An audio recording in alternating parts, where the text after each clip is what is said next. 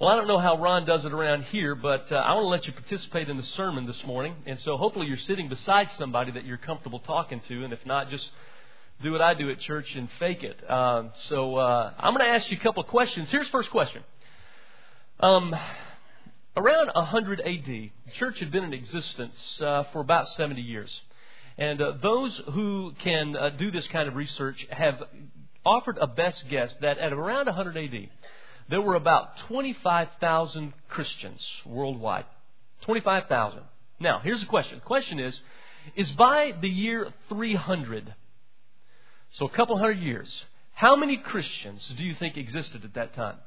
I'm going to give you like eight seconds to give an answer. Look at somebody that you kind of like or that you want to like and give them a, give them a number. I mean, for real. Say something, make it up. Nobody's going to get kicked out for saying the wrong thing. 25,000 at 100 AD 200 years later, how many Christians are there? All right, here we go. Here's the answer. Best guess is about 20 million. About 20 million Christians. I know some of you uh, actually went beyond high school and, uh, and took some history, and you're thinking, well, didn't the Roman Empire, didn't they just make everybody Christians at one place? Well, you're right, but you're about 15 years off. So that happened about 313. So up to this time, without any kind of formed Bible, bound Bible like we have, without any praise band, without uh, you know any screens, the church managed to boom. Another situation, early 1900s in China. A couple million Christians uh, worshiping very much in a, a traditional style that the Western church was comfortable with early 1900s. You remember around the 1950s, there was a guy named Mao Zedong who came to power and kicked out Christian missionaries, took over church property, booted out church leadership, and a moment came in history called the bamboo curtain that kind of dropped, and the church and its support was lost. Late 70s, that bamboo curtain was raised. And so in the early 1900s, there were 2 million or so, 2, 3 million Christians in China as we know it. When that curtain came up in the late 1970s, how many Christians do you think they found? Now, I'm going to give you another five seconds to give your guess, best guess. And now you know we're talking crazy numbers, so shoot for the moon. How many you think? How many you think? 3 million, 2, 3 million, early 1900s, late 70s. How many we got? Best guess, 60 million. 60 million in that short amount of time, the church just exploded. No paid clergy, um, no regular programs again, lost property. How in the world? Now, some of you are guessing because you've been to church before and you're like, man, I know where this guy's going. Ron's told him to tell us to share our faith, or he's got some big uh, attendance drive he's going after. Well, no, I tell you what's amazing to me about those numbers it's not about the burden of only going out and sharing my faith. That's certainly there. Here's what I don't get. Where does the power to have that kind of dynamic, revolutionary explosion of spiritual growth, where in the world does that come from? I mean, I just don't expect that, experience that most of the time in my life. I mean, what is the power source that without the kind of supports that I think the spiritual life needs, uh, just an explosion of powerful growth in spiritual development. And that's what we're looking at and thinking about this morning. And if you have a Bible or want to reach under your seat and grab a Bible, we're looking at a particular passage in a letter called 2 Timothy, 2 Timothy chapter 1. And it's a very personal letter. If we were to read it all this morning, and we won't, breathe easy, um, you would find it to be a very tender letter. It's a different kind of uh, letter than any other thing that you'll find in the Bible. It's different material. Primarily because it's written by the Apostle Paul to someone very, very dear to him, a person named Timothy. Timothy came to faith while a young boy under Paul's ministry. But more than that, Paul would call Timothy his son in the faith. And you can sense what kind of special relationship that they had. Timothy would leave his hometown and follow Paul for about 15 years and was his constant companion, Probably knew Paul better than anybody else, probably was more faithful to Paul than anyone else. And there came a time when Paul was going back to visit a church that he had planted in modern day Turkey, a place called Ephesus. And he went back to check on this church, and um, the church was in absolute chaos. False teachers had come in. uh, messed up the thinking and the life of this church. And Paul couldn't stay long at this church, so he did the next best thing. If he couldn't stay, he decided, I'll leave Timothy here. And he looked at Timothy, who was probably in his early 30s at the time, and he said, Listen, you've been with me, you know me, you've been trained. I want you to stay and lead this place. And First Timothy are some of the instructions that Paul gave him on how to grow that church. Second Timothy is a letter that he wrote because Timothy was struggling mightily at this place. We think maybe Timothy from the letter was just very shy. He just didn't have the personality to get up in front of people and lead. He wasn't respected in that church. We think from Paul's writings that Timothy was kind of fragile in his health and was just beaten down by illness and sickness. But for whatever reason, Paul writes this letter to remind him of some crucial things that I think we need to be reminded of as well as we think about where does power come from in our own spiritual life. I'm starting in verse 3 of chapter 1. And just listen to how many times Paul will use words like remember and recall, and I'm reminding you. He says in verse 3 I thank God, whom I serve as my forefathers did, with a clear conscience. As night and day I constantly remember you in my prayers, recalling your tears. I long to see you, so that I may be filled with joy. I've been reminded of your sincere faith, which first lived in your grandmother Lois and in your mother Eunice, and I'm persuaded it now lives in you also. For this reason, I remind you to fan into flame the gift of God which is in you through the laying on of my hands. For God didn't give us a spirit of timidity, but a spirit of power, of love, and of self discipline. And you can see what Paul is doing here to someone that he loves and to someone who's wobbling in leadership and struggling under the burden of his responsibilities and is just about to cave in. And he says, I know who you are. I want you to remember who you are. I want you to remember where your faith came from. It was in your grandmother, it was in your mother, and it's in you. I want you to remember the gifts that you know that God put in your life so that you could do this task. And then he pivots and he brings all of us in this room into the message. He said, Timothy, I want you to remember the gifts that God has given you but also remember this, and this is a message to the church throughout the ages. God has given all of us, in verse 7, some very specific things. Not a spirit of timidity or fear, but here's what we have power, love, and self discipline. And I want to spend just a few moments this morning reminding us of those gifts. When Paul says we have the spirit of power, what kind of power is he talking about? Because the Bible will talk about the power of prayer.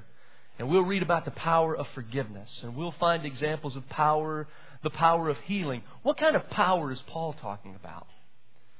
Think part of what he's saying is in contrast to what he said we don't have. You don't have the spirit of timidity or the spirit of fear. Here's what you have. I would give it another synonym. I would say what we have is courage. Power of the heart. Courage to stand up and advance in difficult times and circumstances courage. And we don't talk a lot about courage in church. We talk about faith and hope and love and other kind of churchy kinds of qualities. But anybody that tries to walk with Christ for any amount of time will find out in a hurry what you really need is courage. Boldness when our faith is resisted to find the energy, to find the fire from somewhere to stand and still advance. I do a lot of God talk with Bible studies and sermon kinds of stuff, and, and, and I get shocked sometimes because occasionally people will listen to what I'm saying. And, and they not only listen, but they decide to do stuff because of it. And, and that's what really surprises me. I've got a friend who's in a Bible study with me. He's a president of a, uh, was a president of a company over in Arlington, did some airplane business. And uh, after spending some time in Bible study, he said, uh, he said, Greg, man, I've been listening to what you're saying, and you're right on. And I, you know, like, well, thanks for that. And uh, he said, you know, our company is being taken over by some Germans. And I just have reason to believe that who they are and what they want to do with our company is, is unethical. And I've been hearing what you're saying, and because of that, I'm going to quit. I'm going to resign. And I've got the Christian guy on the outside going, oh man, that's, that's, on the inside I'm going, what are you thinking? I know the kind of money you pull down. I know what you drive. I, that, what are you thinking? Just quit it. But he did. What courage to take his convictions of what he sensed God was calling him to do and make such a bold step. I'll see it sometimes with a single lady who meets a guy who looks like a great guy. And they'll date and go out a little bit, and then she'll decide. She's got to know his character. She's seeing some fruit of their relationship. And based upon that evidence alone, she feels like it's not a God honoring relationship and will quit it and move back into a position that may be an experience of loneliness what if no other guy as good as that guy comes along? But the courage and the boldness to say, This is what I sense God wants me to do. And she finds the power to step into it and to do it. But the kind of power that Timothy really needed wasn't that kind of boldness. Let me flex a little faith muscle and show you how serious about God I am. It's another kind of courage that we also need. And it's the courage just to persevere right where you are just to stick, just to stay, just to stand, just to endure. And those of you who've tried it and know what kind of courage is required for a moment like that. And Paul is saying, Timothy, don't you ever forget. You have that kind of courage to stay and stand right where you are. You've got the power to finish. Don't quit. Don't stop. You've seen that kind of courage, Paul would be able to say, in me. Paul, when he showed up at Timothy's hometown, was greeted like a god. He and Barnabas showed up and actually healed a guy who was physically challenged. And the town went bananas. Said only the gods could do something like this. And a mob surrounded them and wanted to honor them like gods. And the guys got nuts and said, Don't treat us like gods. We're just regular guys like you. And as mobs will go sometimes, they turned on Paul and drug him out of town and stoned him and left him for dead. I can't imagine what it must have been like as Timothy, a little boy, seeing this mob scene take place where these guys are honored and then this guy gets stoned outside the city. But in Acts chapter 14, the Bible says that Paul, after that experience, was surrounded by the disciples. And after being left for dead, got up and went back into town.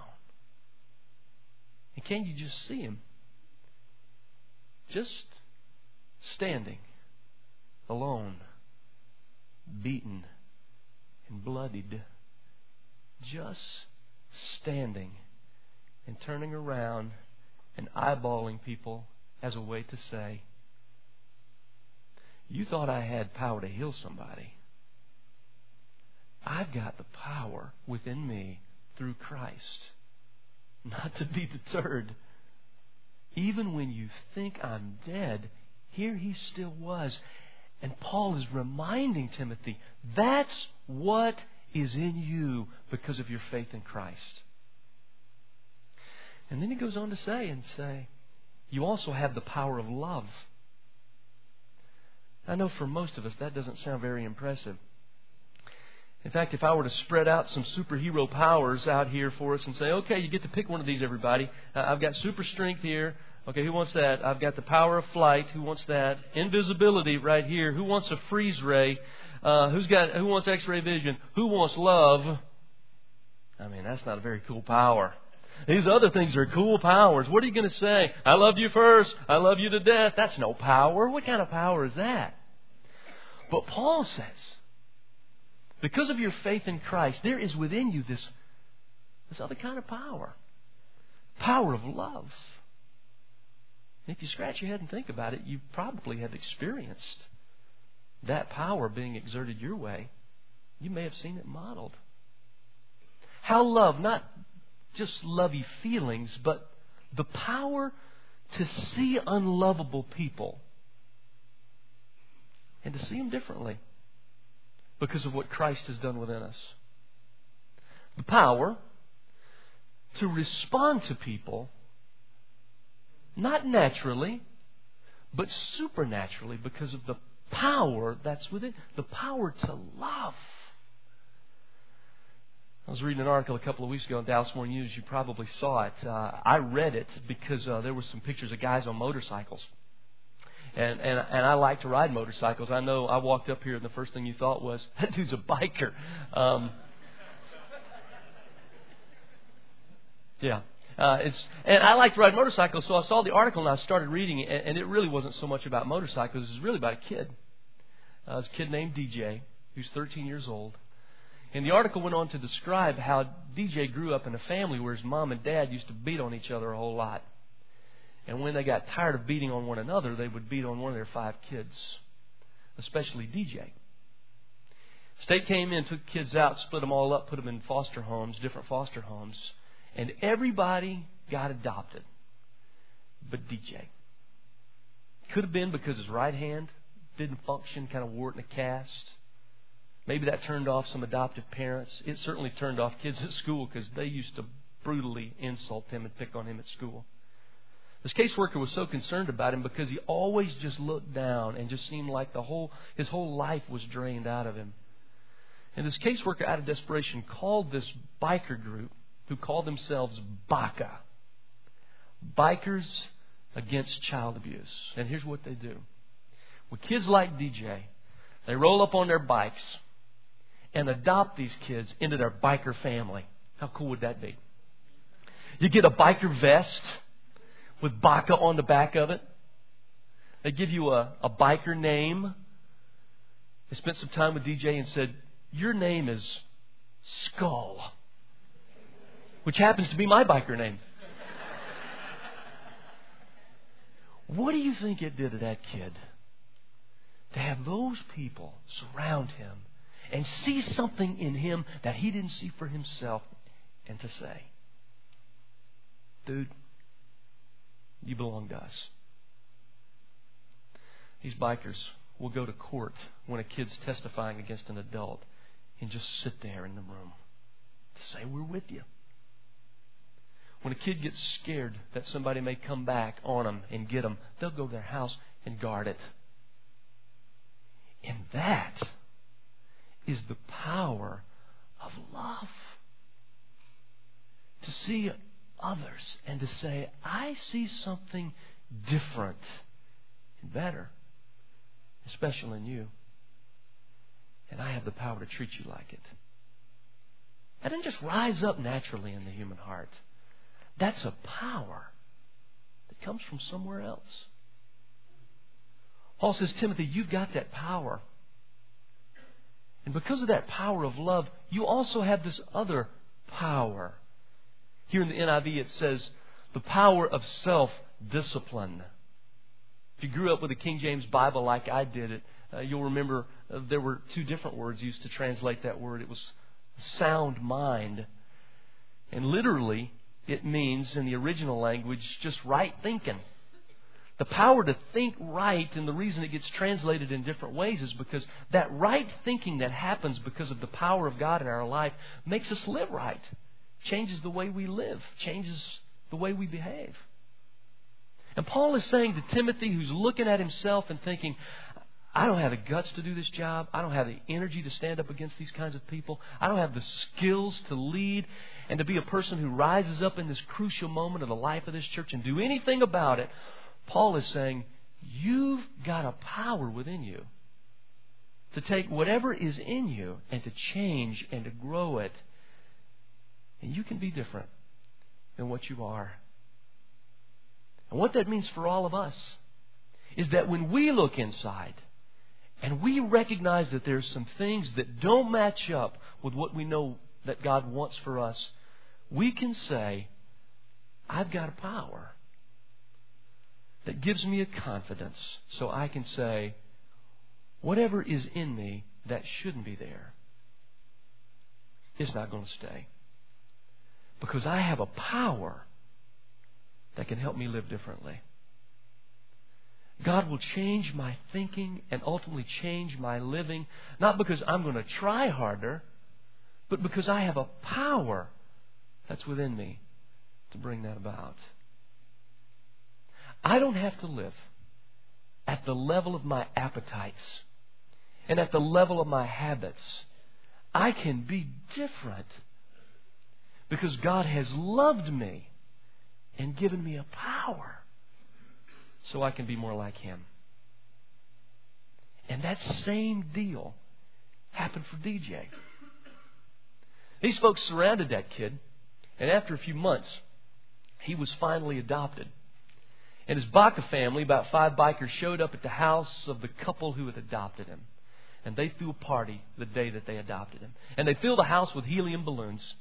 And his new mom said, I don't want to bust the balloons, so let's do something else with them. And she said, DJ, why don't you just write some messages on the balloons, and we'll take them out in the front yard, we'll just let them go. And so his mother grabbed the balloon, gave it to DJ. He got a Sharpie, and this is what he wrote on one balloon. He wrote, 6 18 08. It was the date he was adopted. And he let it go. And he got another balloon and he wrote two words on it I'm free. I'm free. And he let it go. And I put the paper down and I thought, if that is not what God has done for me, I don't know how else to describe it. He came to me like he came to you, and he said, I see something different in you. And I want you. I want you in my family. I will stand guard over you. I will be with you for every breath you take on this earth and for eternity. I want you.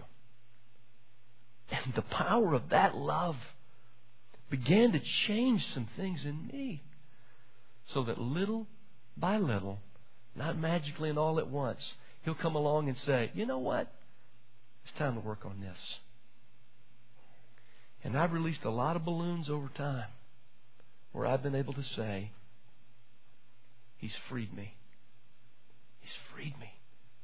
Not because I'm better than other folks. Not because I've got a stronger willpower. But because there's a power that He's made available to me to bring about that radical change. And He's made it available to all of us. The Bible will call that power the Holy Spirit. God's presence and God's power right inside of us. The scary thing for me is that sometimes I just lose track of that.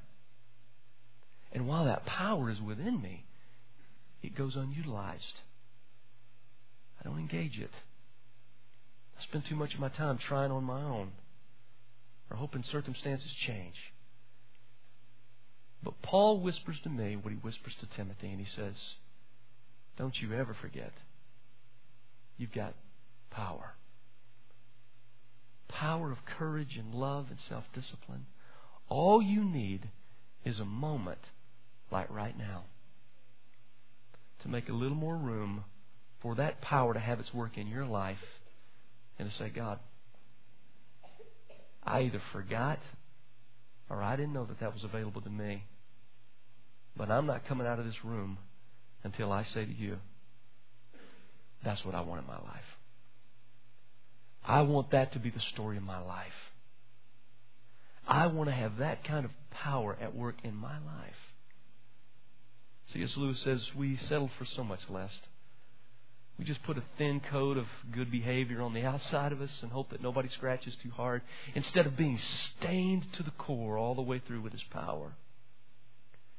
He said, We settle for just kind of trimming the weeds in our life. Just keep them mowed. When what God really wants to do is He wants to plow it all up. And He wants to plant a whole new crop of new life. And every once in a while, somebody will say, That's what I want. And the power happens all over again.